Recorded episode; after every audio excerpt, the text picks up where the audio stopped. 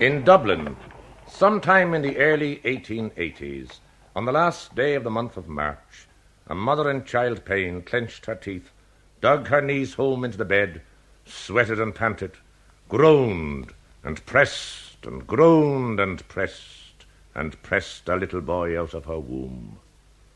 Down into a world that was filled with the needs, ambitions, desires, and ignorance of others, to be shoved aside, pressed back, beaten down by privileges carrying God warrants of superiority.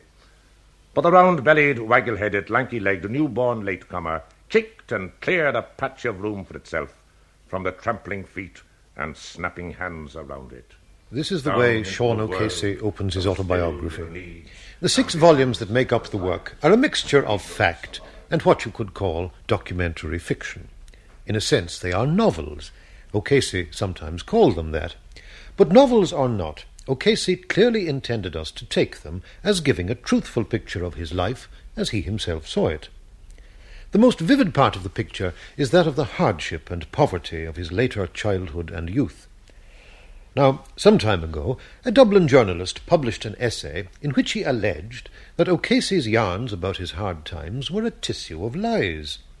Naturally, this attack on the honour and truthfulness of the recently dead O'Casey got a lot of local publicity.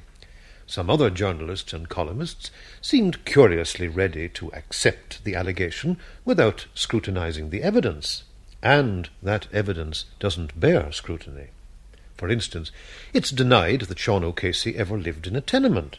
But you need only look up Thom's street directory to find that it classifies two of O'Casey's dwelling places as tenements at the time he was living in them.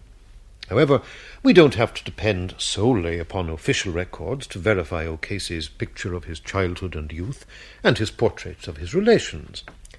Although O'Casey died four years ago at the age of nearly eighty-five, there are still alive and very much alert men and women who were in their teens when O'Casey was in his twenties, who knew him as a private man long before he was a public figure. We've recorded the memories some of these people have of the young Sean O'Casey in the Dublin of over half a century ago, and their memories of his mother, his sister, and above all, his elder brother Mick. In fact, what you're going to hear will be largely a tale of two brothers. But first, Sean himself. In the early days of this century, Sean and his mother and his brother Mick were living in two little rooms at the top of a house in Abercorn Road in Dublin's Dockland. It's a small house, and none of the upstairs lodgers would have had room to swing a cat if they'd so desired. Katie Butler, whose name will be familiar to readers of the autobiographies, was a girl in those days, and living in that house. And she's still living there now, a widow, Mrs. Catherine Kennar. Gaelic enthusiasm may appear somewhat unusual in a family that was staunchly Protestant. It's true that O'Casey's father, Michael, had a certain independence of mind, if we're to trust what his son says. But one must remember that the father died when Sean was only six. Therefore, Sean's recollections of him must have been more shadowy than the vivid word painting of the autobiographies would imply. Now, the family didn't live in a fetid slum when the father was alive. They lived in a house in Dorset Street, and they weren't too badly off, because the father was bringing home two pounds a week from his job as a clerk, and two pounds a week in the 1880s was roughly the equivalent of twenty pounds today.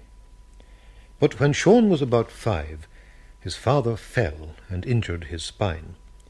The injury was disabling and permanent. The job as a clerk was either lost or given up. The family had to move to a smaller and cheaper house, beginning its downward move in the social scale. Their new home was number 9 Innisfallen Parade, not far from their home in Dorset Street, and something of the old comfort, at any rate some of the outward appearances of it, were maintained, perhaps only from force of habit.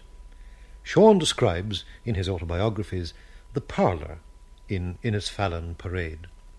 The room with the horsehair covered furniture, the polished mahogany cabinet, dainty little brackets supported by little pillars, decorated with mirrors that was called an overmantel, ecru lace curtains girded in the middle with crimson knitted cords. On a little table by the window, a large bowl filled with clean water in which floated a coloured glass mermaid. On the wall, a big picture of Lord Nelson bound for Trafalgar's Bay. Facing Nelson on the opposite wall was a picture of Queen Victoria all decked out in her coronation robes, with none of the fun, but all of the pomp, power, wealth, and parade of her colonial and Indian empire peering out of her bulgy blue eyes. What better picture could you get of solid, lower middle class Irish home of the 1880s? And if those pictures of Queen Victoria signify what we think they do, Sean's father was no rip roaring Irish Republican. With his clerical job gone, poor Michael was obliged to earn his living as a jobbing gardener. He got a certain amount of work in Mountjoy Square, which was then one of the poshest residential areas in Dublin. But a man with spinal disease and dropsy isn't going to make a very active gardener, and towards the end Michael must have been living either upon his savings or upon contributions from his older sons who had started work. When Sean was about six years of age, he was wakened one morning and brought into the parlour. It had become his father's death room. Stretched out he lay, his firmly closed eyes staring backwards, arms and hands lying straight down by his sides, nicely folded up for heaven beneath a snowy sheet. Cold, stiff, and quiet the thing lay, while life outside hurried about, settling everything for it going to leave an order for an open grave, selecting the coffin, heavy oak with heavy brass plate and handles, hiring a four horsed hearse.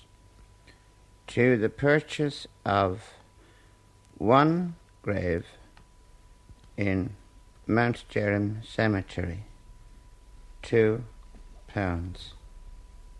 For the interment of Michael Casey, late of 9 Innisfallen Parade, Dublin. Deceased 6th September 1886.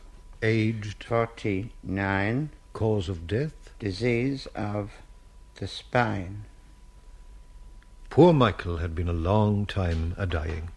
Sean tells us so. And we have one significant pointer to the state of affairs.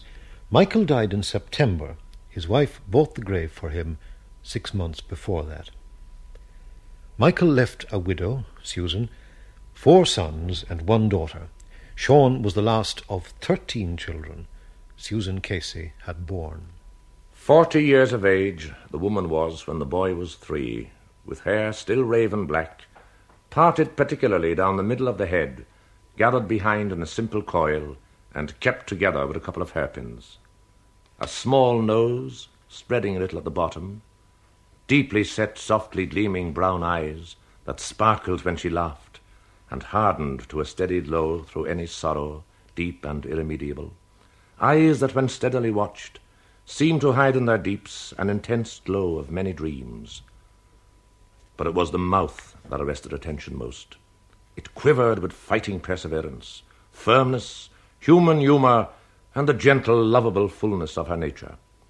A sturdy figure carried gracefully and with resolution, flexible, at peace in its simple gown of black serge, with its tiny white frill around the neck that was fair and unwrinkled still.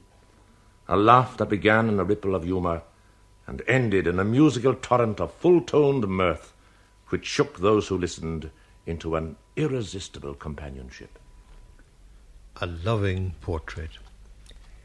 At his father's death, Sean was six years old, puny, with festering eyes that were already giving the trouble that was to remain with him all his life. On the day of the funeral, proud of his importance as a chief mourner, he stood beside the hearse. Stretching out a hand timorously, he stroked the haunch of the nearest horse. The animal gave a shuddering start and kicked viciously, making the hearse shake. Gar, you mischievous little bastard. Gar that. Leave the animal alone, or I'll go over and kick the little backside off you. And serve him right if you did. Your mother'll have a handful in you when you grow up, me boy.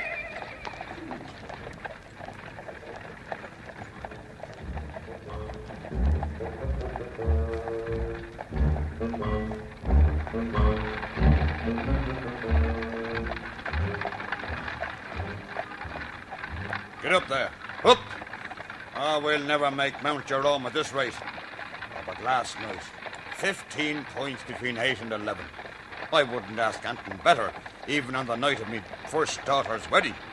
We got home, we got home, but it took two hours to do it, where it should have taken only 20 minutes. Two solid hours of mighty striving. But we done it in the end. We got home.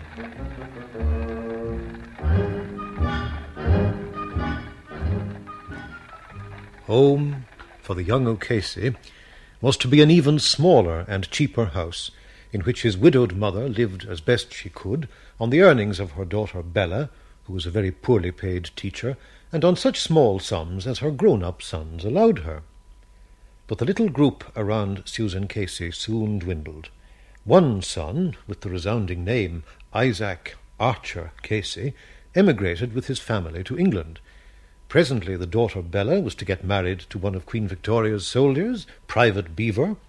Another son, Tom, died, and Susan was left with just herself and Sean, with prolonged visits from another son, twelve years older than Sean, and also one of Her Majesty's soldiers. This was Mick. When Johnny comes marching home again, hurroo, hurroo.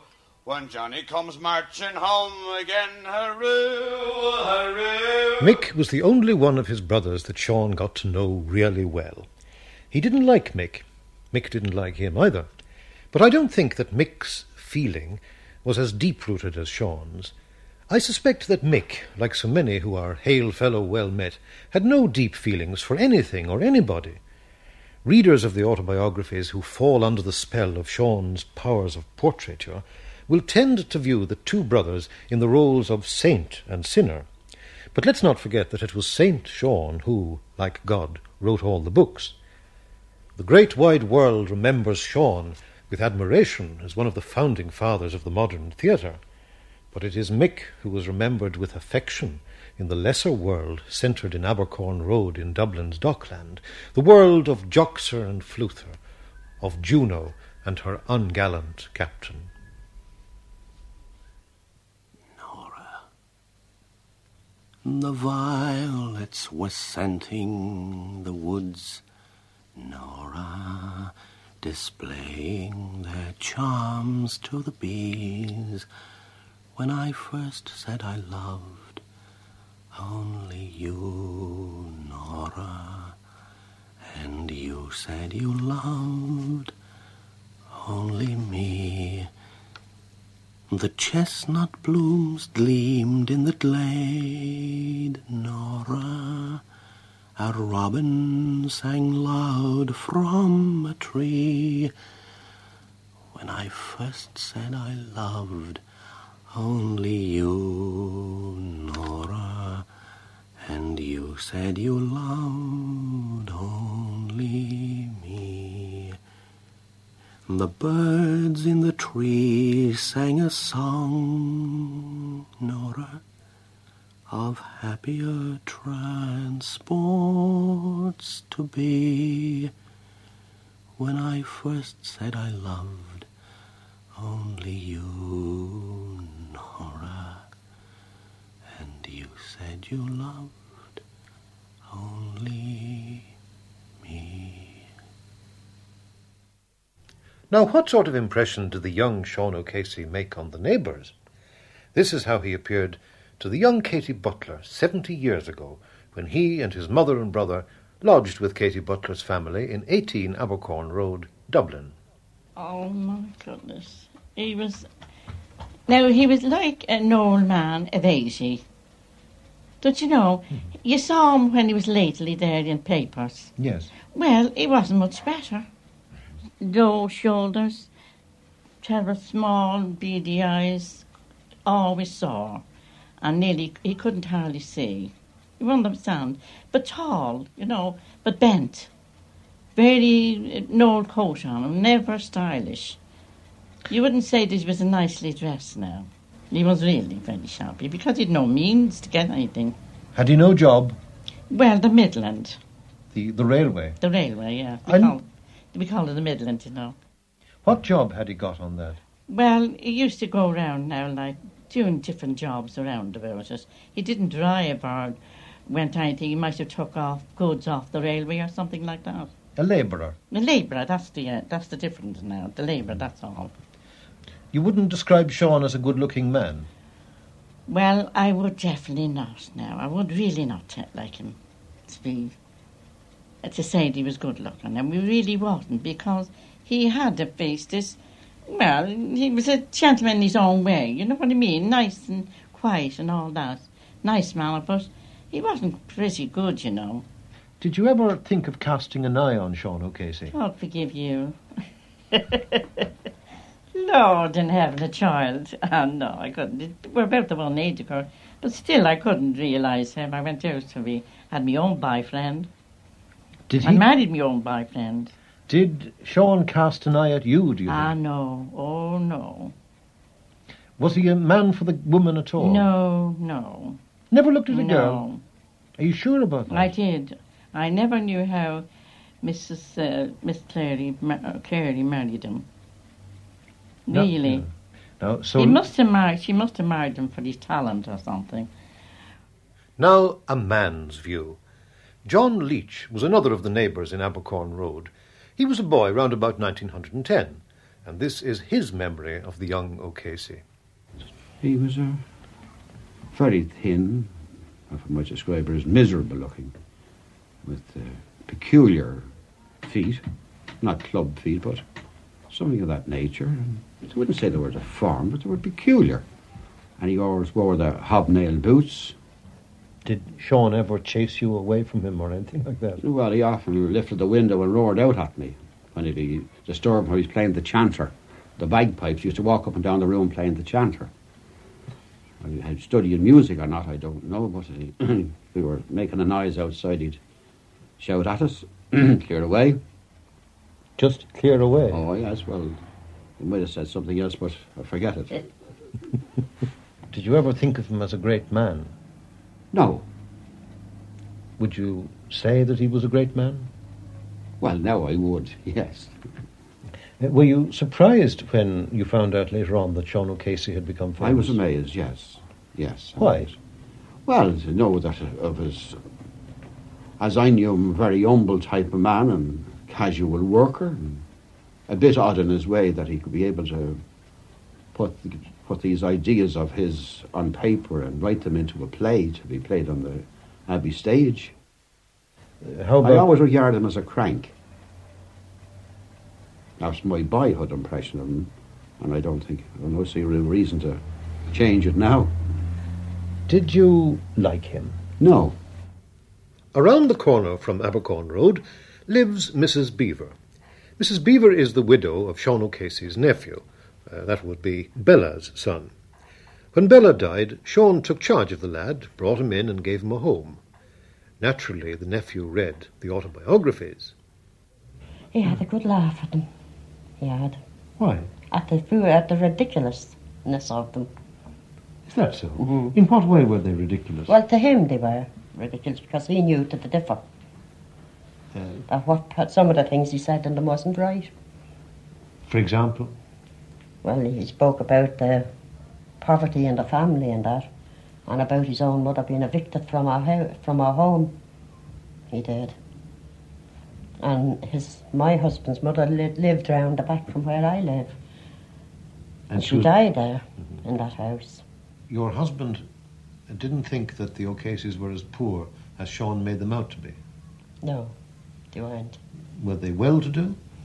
Well, they were in their early life now, but not when he lived with them. I mean, they weren't what you might call very well off, but they were comfortable. Could you guess how much Sean O'Casey's father earned? No, I couldn't say. Your husband didn't know about this. Well, uh, if he did, he never spoke to me about it. But he always said he had a good job. In a way, I think my husband was a bit like Sean O'Casey himself. And one thing about my husband, anyone that ever done him an injury or a hurt, he found it very hard to forgive them. Like Sean O'Casey, there, a bit. And Mrs. Beaver, you knew Sean O'Casey's brother, Mick. yes, I did. So tell us what you remember about Mick. Well, he was a very comical man. I mean, by comical, I mean that he was really always in good humour and very he was a very well educated man. He was not. And uh, he used to do a lot of drawing and sketching.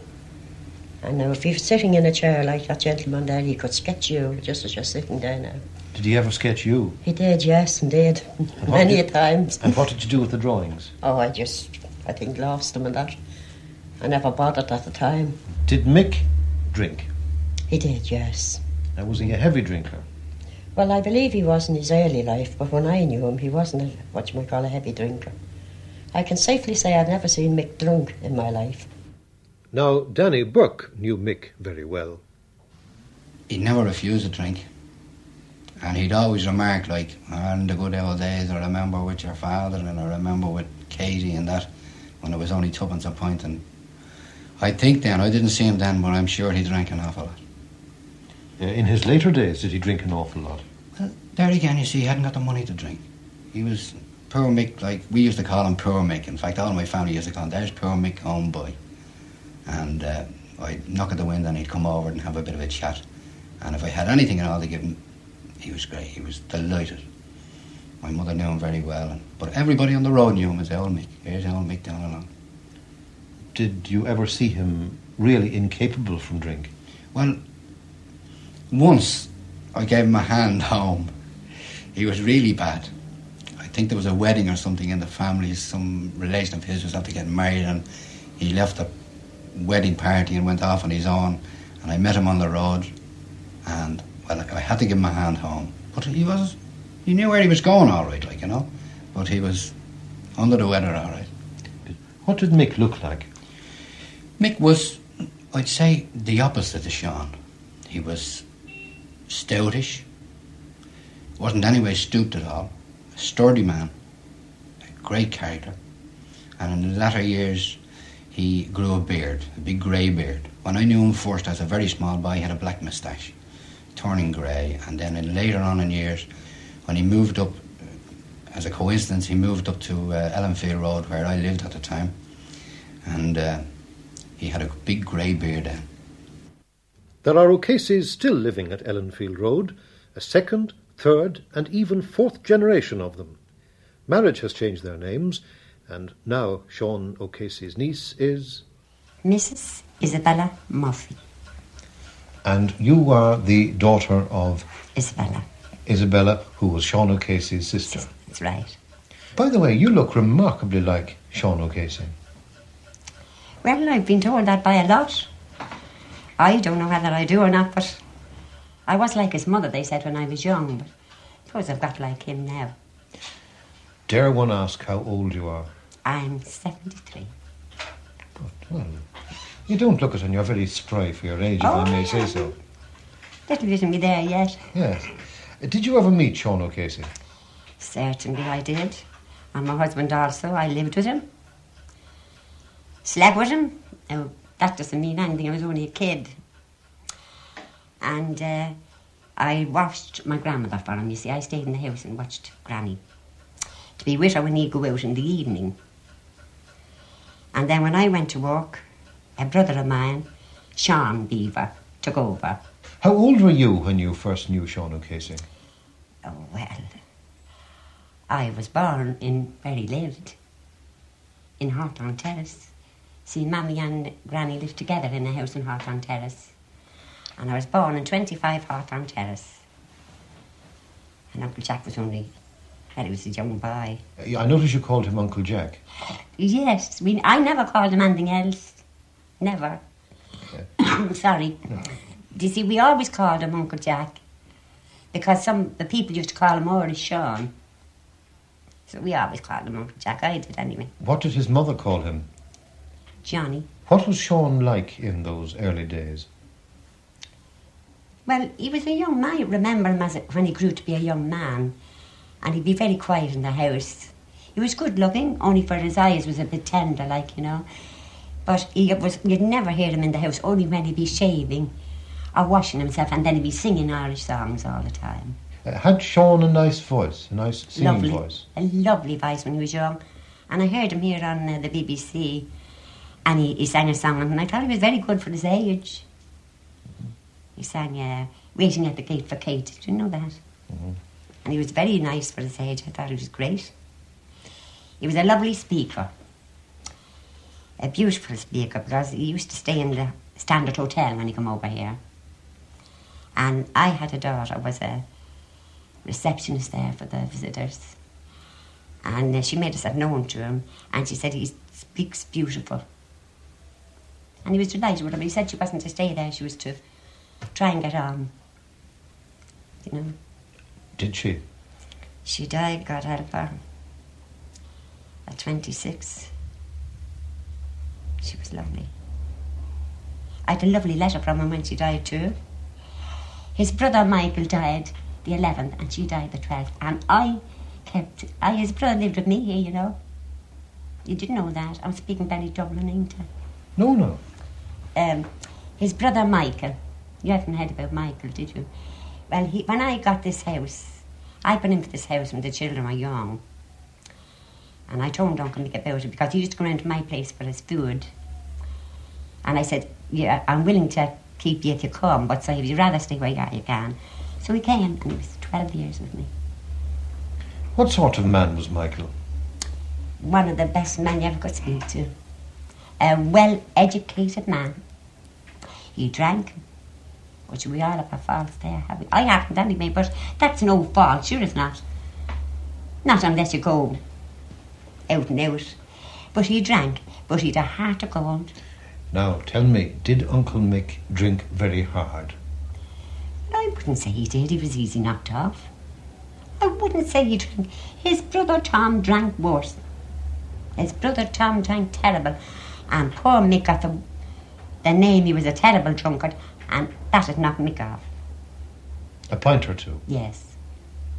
Did you ever see him incapable? I often saw him drunk coming into Granny and singing. How did And he used to annoy, he used to annoy Uncle Jack because of the bottle of stout. He'd follow Jack round the room and he'd say, That'll do you good, get that into you. Now, Jack hated, hated drink. And that's the kind of a man he was. He'd love you to take everything, you know. Good, good natured man. Uh, Mick would love you to take everything. Yes, very good natured man he was. Uh, did he fight with your Uncle Jack? I believe they had a row, and that's why Uncle Jack left. I never knew that, and I lived in Mrs. Beaver's house at the time. And I never knew he had a row, and he never told me. Did Uncle Mick ever talk about Sean? Oh, very often. Very often. What did he say? Do you see, he used to send him an odd pound, you know. Uncle Jack, yes. And he'd, he'd say when he'd get that, well, he's not bad. He's a great fella. He is, as I to remember you and all the torment he used to give him, you know, jesting him. And he used to write lovely letters to him, telling him about his family and his wife. What did your Uncle Jack uh, say about Mick? Well, he he used to be disgusted sometimes with Mick at the drink. He hated the drink. And he used to be disgusted with how Mick would be sing loud and everything when he come in, you know, sing a song and all like that. He, he was a quiet man. I think he always wanted to be very quiet. And Mick was a bit rowdy. He was, but no, he was good. Because I heard him saying to Uncle, oh, I better not say this. I won't. Because I, the IRS would say nothing, I'd be pulled up. Not at all. You don't. You can say this because uh, we we won't be broadcasting as if it's uh, something which You shouldn't be broadcast. Oh yes. Well, I remember that when he was in the Irish Republican Brotherhood, Uncle Jack, you know he was in that. I heard Mick telling him one night that he sold his freedom. And he said he didn't. Do you see, Mick was a soldier. And of course, Uncle Jack was a Sinn Féiner. How did uh, your Uncle Mick get on with his mother? Well, I thought it very well. The only thing was, when he come home on late, she'd always have to get money and give it to him going back. He never had a penny. And she didn't like that, you know, because it was tormenting her. But they never had a row or anything. I never remember anything like that. Was she fond of him? Well, yes, she was. But her favourite was Tom. Uh, how do you know that? Sean O'Casey has it in one of his books. And I always knew she thought much of him because she used to always say he's a lovely man, Tom. Tom. What did uh, Sean's mother think of him? Of Tom. Uh, no, of Sean himself. What did Oh, she used granny? to say, Granny used to say he'd be Prime Minister someday. Or he'd be something great. She always left that out for him. That he would really be something great someday. She used to tell us that. You saw him writing. Yes. Uh, did you think that he'd be a great man? Well, to tell you the truth, I always used to be wondering what he was writing. I used to go for his coloured inks. And I used to get them in a chemist at the Theatre Royal there. And I used to see pages upon pages of foolscap. And he'd have wrote them all. Well, if any go over them, some words he'd do in purple, some words he'd cross out in green. Now, do you know, and I was always interested in that. And I used to be afraid to ask him what he did it for, the different things. You know. But he was always writing. always writing, bent over the table writing. I don't know how he did it. What time did he get up in the mornings? Well, when he was working, he was up early enough. Other mornings about, say about nine o'clock, What time did he go to bed at night? very late. He used to come in till late, you see. And she, Granny used to say to him, Oh, John, you'll be killed some night. It's too late to be coming home. And he used to always carry a, a hurdle on his shoulder. Would you describe uh, your Uncle Jack as a hearty eater? Well, no, it wasn't everything he ate. I tell you what, uh, she used to always have to have, Granny, hot scones for his tea. He was very fond of those, hot scones. And he'd like a sup of soup. And he'd also like white fish, such as cod or whiting, done in milk and butter and onion. Oh, that's a real old Dublin It is, dish, yes. isn't it? It is indeed. Uh, Yes. They were very poor in those days, weren't they? Well, I wouldn't say they were poor. They weren't, you know, paupers the way you hear some people talking about and think they never had anything. I wouldn't really. They had a nice home, a good home, and he always had three meals a day and clothes on him. They hadn't any money in the bank for that. You see, the way it was, when Grandad died, his money was nearly all gone. He was so long sick. And when he died, Tom and Michael joined the army and only left her with Isaac working. Well, then they had to take a smaller house. They sold their big house in Dorset Street, which they owned. And they sold that. They sold the library belonging to my granddad. My mother kept a few of the books. And they sold a piano. A lot of things like that. They moved to Hawthorne Terrace. Now tell me more about Mick. Uh, Fifteen lives he saved. And they'd always run to know where Michael Casey was. And you'd see him, I believe, running down the side of the canal, just pulling off his tie and his boots and jumping in. Now, cast your mind back to your granny's death. That's Sean's mother's death. Tell us all about it. Well, Granny was sick, you see.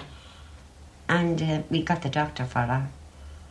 And he said that he didn't think she'd do. He told us that. And Uncle Jack got nervous. And I said, she'd be all right. And I'll come up every day. I said, and I'll get you her messages and look after Gran. And she was getting weaker, but he didn't know that she was that bad till I went in that morning. And I was only young, and I said, I think Gran is dying, her feet are cold. And he said, no. Well, so I, I'll run out up to the shop and I'll get a sup of whiskey. And said it might make her a bit warmer. And when I came back, she was just went off like a bird. So that Sean was the only person in the room when she died. Yes, that I know of now he was. He called up Katie Butler afterwards, I think. As the lady that lived in the house.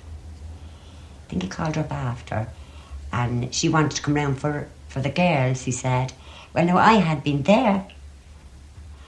And I don't know how that could be said. Because I was there. And Paddy, my husband, went out with him and done all the funeral arrangements. Can you remember, was there any trouble with the undertaker's men over money at your grandmother's funeral? Not grandmother's, mother's. Not at my grandmother's at all. There was over my mother. My mother had six policies lapsed on her. And she wasn't in a penny society when she died. Not one penny. And you see, Uncle Jack made up some money. And he gave the herdsmen that money because he knew they would be fighting over it. They used to have that time, not like now. They're a bit decent now. But longer they used to. You see, she lost a lot, me mammy, when my daddy died and had to go out and work hard. Scrubbing houses, and I scrubbed them with her. And I was very young. But could you not get some relief? She didn't go. Uncle Jack said he'd, he'd disown her. He If- said, if you'd go for that charity and that, I'll disown you.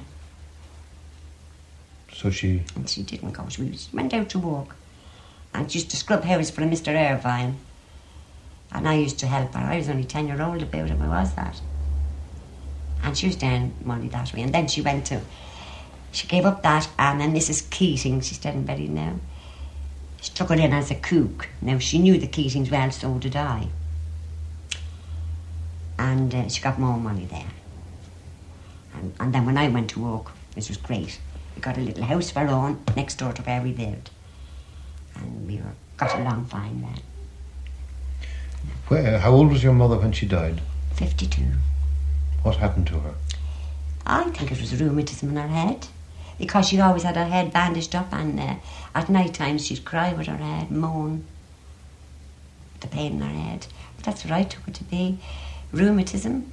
That's what she told me. What happened to your father? He was supposed to fall at Hutton's. Did I tell you that? No, you didn't. I told someone here. Well, he was supposed to fall outside Hutton's. Now, do you remember me telling you that? You knew Hutton's, the coachmakers. Mhm.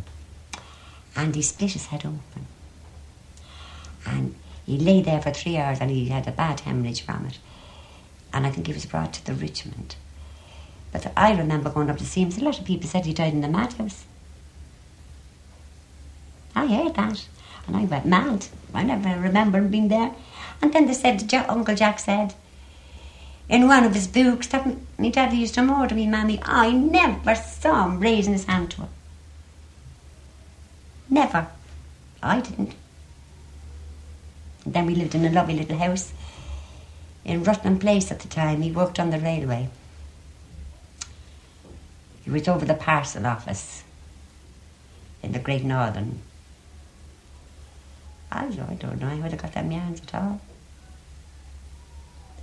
That's my opinion of it anyway. Have you read Sean O'Casey's autobiographies? I am reading it, yes, I've read a, a lot of them. And what do you think of them? Well, uh, some of them are untrue, some of the things he said.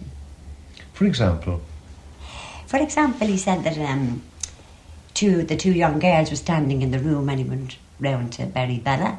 I was a married woman. With one baby. My sister was married. He mixed that up, you see.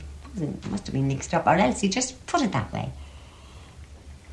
well, he seems to have mixed up the s- trouble with the undertakers at his mother's funeral. Yes, I said that. At, at your at It your was at mother's. Mammy's funeral that was, because there was no money. Because it was sure we were hard to live that time, and she'd six children and no relief.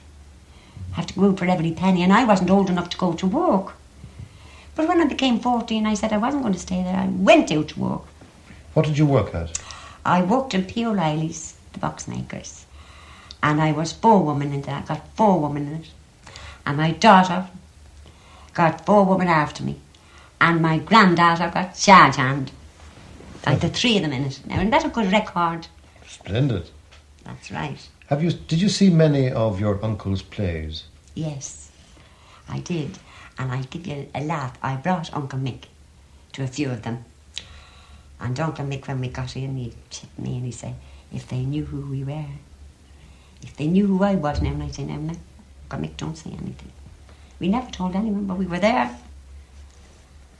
Why didn't you want to tell anybody? I don't know. Know, I, I think we'd be posting them, you know, something like that. We're, we're very backward, like, you know.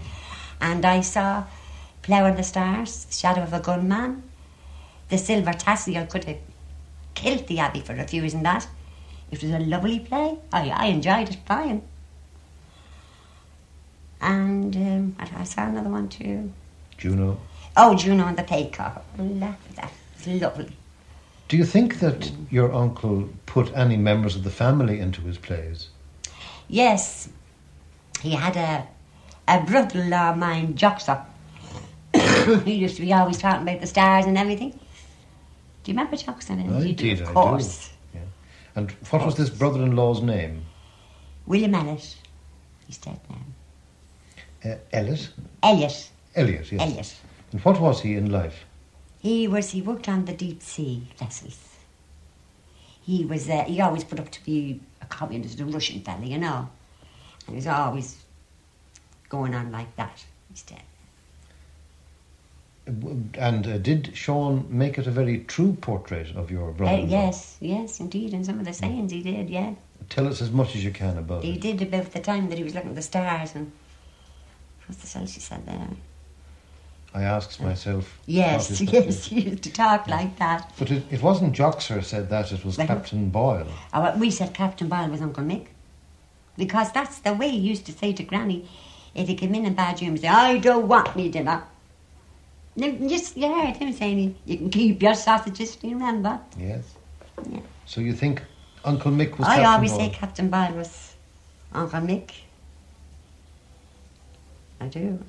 Uh, I might be wrong. I'd like to hear a little more about Joxer. Uh, what was this brother-in-law of yours like in appearance? He was a tall, thin man, fair. Fair, but always uh, thought a lot of himself. He, he was, he knew the way the world would be run. He could run the world. You know, a fellow like that, talking about war and what was going to happen and what Russia do, and he was always on Russia. Yes. Do you think that Sean put his own mother into the plays? Juno, for instance. I wouldn't say it'd be Juno. Although she used to say you've done enough for Ireland to Uncle Jack. I often heard her saying that. There was such nice characters in that. That woman, uh, May Craig, that said, uh, Oh Lord, take away our hearts of stone. You remember that? And my grandmother used to say things like that too. Say, you say the people were too hard. That was Isabella Murphy, the daughter of Sean's sister Isabella. And now an Isabella of the third generation. Isabella Jennings. And would she describe Uncle Mick as a heavy drinker? Not while I knew him. He took his odd pint of a Sunday, that was all. I never saw Mick drunk in my life. And I knew him since I was a kiddie. I never saw him really drunk. I've seen men drunk, but I've never seen Uncle Mick drunk. Did he talk about Sean? He did. What did he say? The big fella, he called him. Uh, can you remember anything else that he said? I used to say, oh, he's getting in a queer bit of money. He's making a queer bit. I wish he'd send me a few quid. And when he'd send him the pound, he'd say, more power to you, Jack. Send me another next time. Do you think that he disliked uh, his brother? No. He used to say he always got a bit of fun out of him. Fun out of the tricks he'd play on him. For example? Well, he used to tell us, I don't know whether it was true or not, but he used to tell us he burst the bagpipes on him once. He used to march around the table, I believe, playing the bagpipes. And it got on Mick's nerves this night. He must have had a few jars on him. And he got a hold of the bagpipes when Sean wasn't looking and put a nail in the bag. Well, this is what Mick told us. I don't know how true it is. And uh, when Sean went next to the bagpipes, he was blowing and blowing and he couldn't get a note out. He was red in the face. He didn't know what happened and Mick was sitting laughing behind his back. That little anecdote told by Isabella Jennings about her Uncle Mick, and the one she now tells, surely throw a very revealing light on his character. I had a little girl, and she was about four at the time. And uh, every day when he'd come home from the shops, he'd bring her something home. And he'd play a game in her every day. He'd have an orange in one pocket for her. But first of all, he'd say, stand over there. And when she stand over by the wall, he'd throw, supposed to be the orange, but a turnip would roll over to her. And he'd get the turnip back from the little one. You know, she used to be disgusted. Well, he used to stand and laugh at the disappointment on her face, but she'd get her orange afterwards. He was forever playing tricks, you know. From the lawyer's point of view, We have had, I suppose, a lot of conflicting evidence from the tellers of the tale of the two brothers, Sean and Mick. You can expect differences in matters of opinion. For instance, was Uncle Mick a sponger and a boozer? Or was he a jolly old ex soldier uh, with such a delicate constitution that he could be half jarred after the odd Sunday afternoon pint? But we've also had conflicts upon what should be matters of fact. For instance, the personal appearance of the two brothers. Yet, when all is said and done, surely out of these memories by Dublin men and women who knew the two brothers, memories extending over seventy years, surely out of these memories, conflicts and all, there emerge two very human and very believable portraits. The rest of the tale of Sean and Mick is soon told. Sean O'Casey died in Torquay, in Devon, in an ambulance on his way to hospital after a heart attack, his hand in the hand of a loving and beloved wife. And he was mourned in the world of the theatre and of letters, although there were very few mourners at the actual funeral. There were very few mourners at Mick's funeral either. Mick died in the Dublin poorhouse, and he was buried in the family grave in Mount Jerome. And now, one last reminiscence about Sean from his sister Bella's daughter, Bella. Uncle Jack danced Irish, great. And I went with him to a few of his clubs a couple of times, and it was all Irish dancing was done and Irish singing. So it was lovely. And I was only about 12. Did you hear him play the bagpipes? Often. And often looked at him going from one room into another playing. He played them lovely. What sort of tunes did he play? All Irish. All Irish tunes. He learned us a, a little bit of Irish when we were young, you know. Can you remember any of it? Kind of start who? I'll make 'em up. And a few other little bits, you know, that I, mean? I'd be cutting them here with it.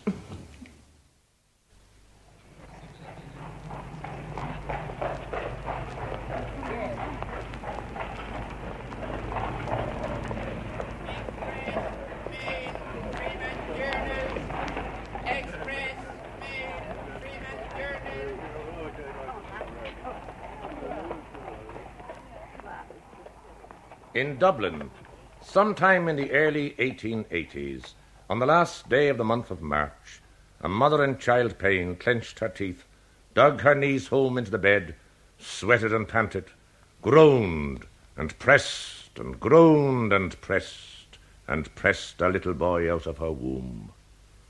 Down into a world that was filled with the needs, ambitions, desires, and ignorance of others, to be shoved aside, pressed back, beaten down by privileges carrying God warrants of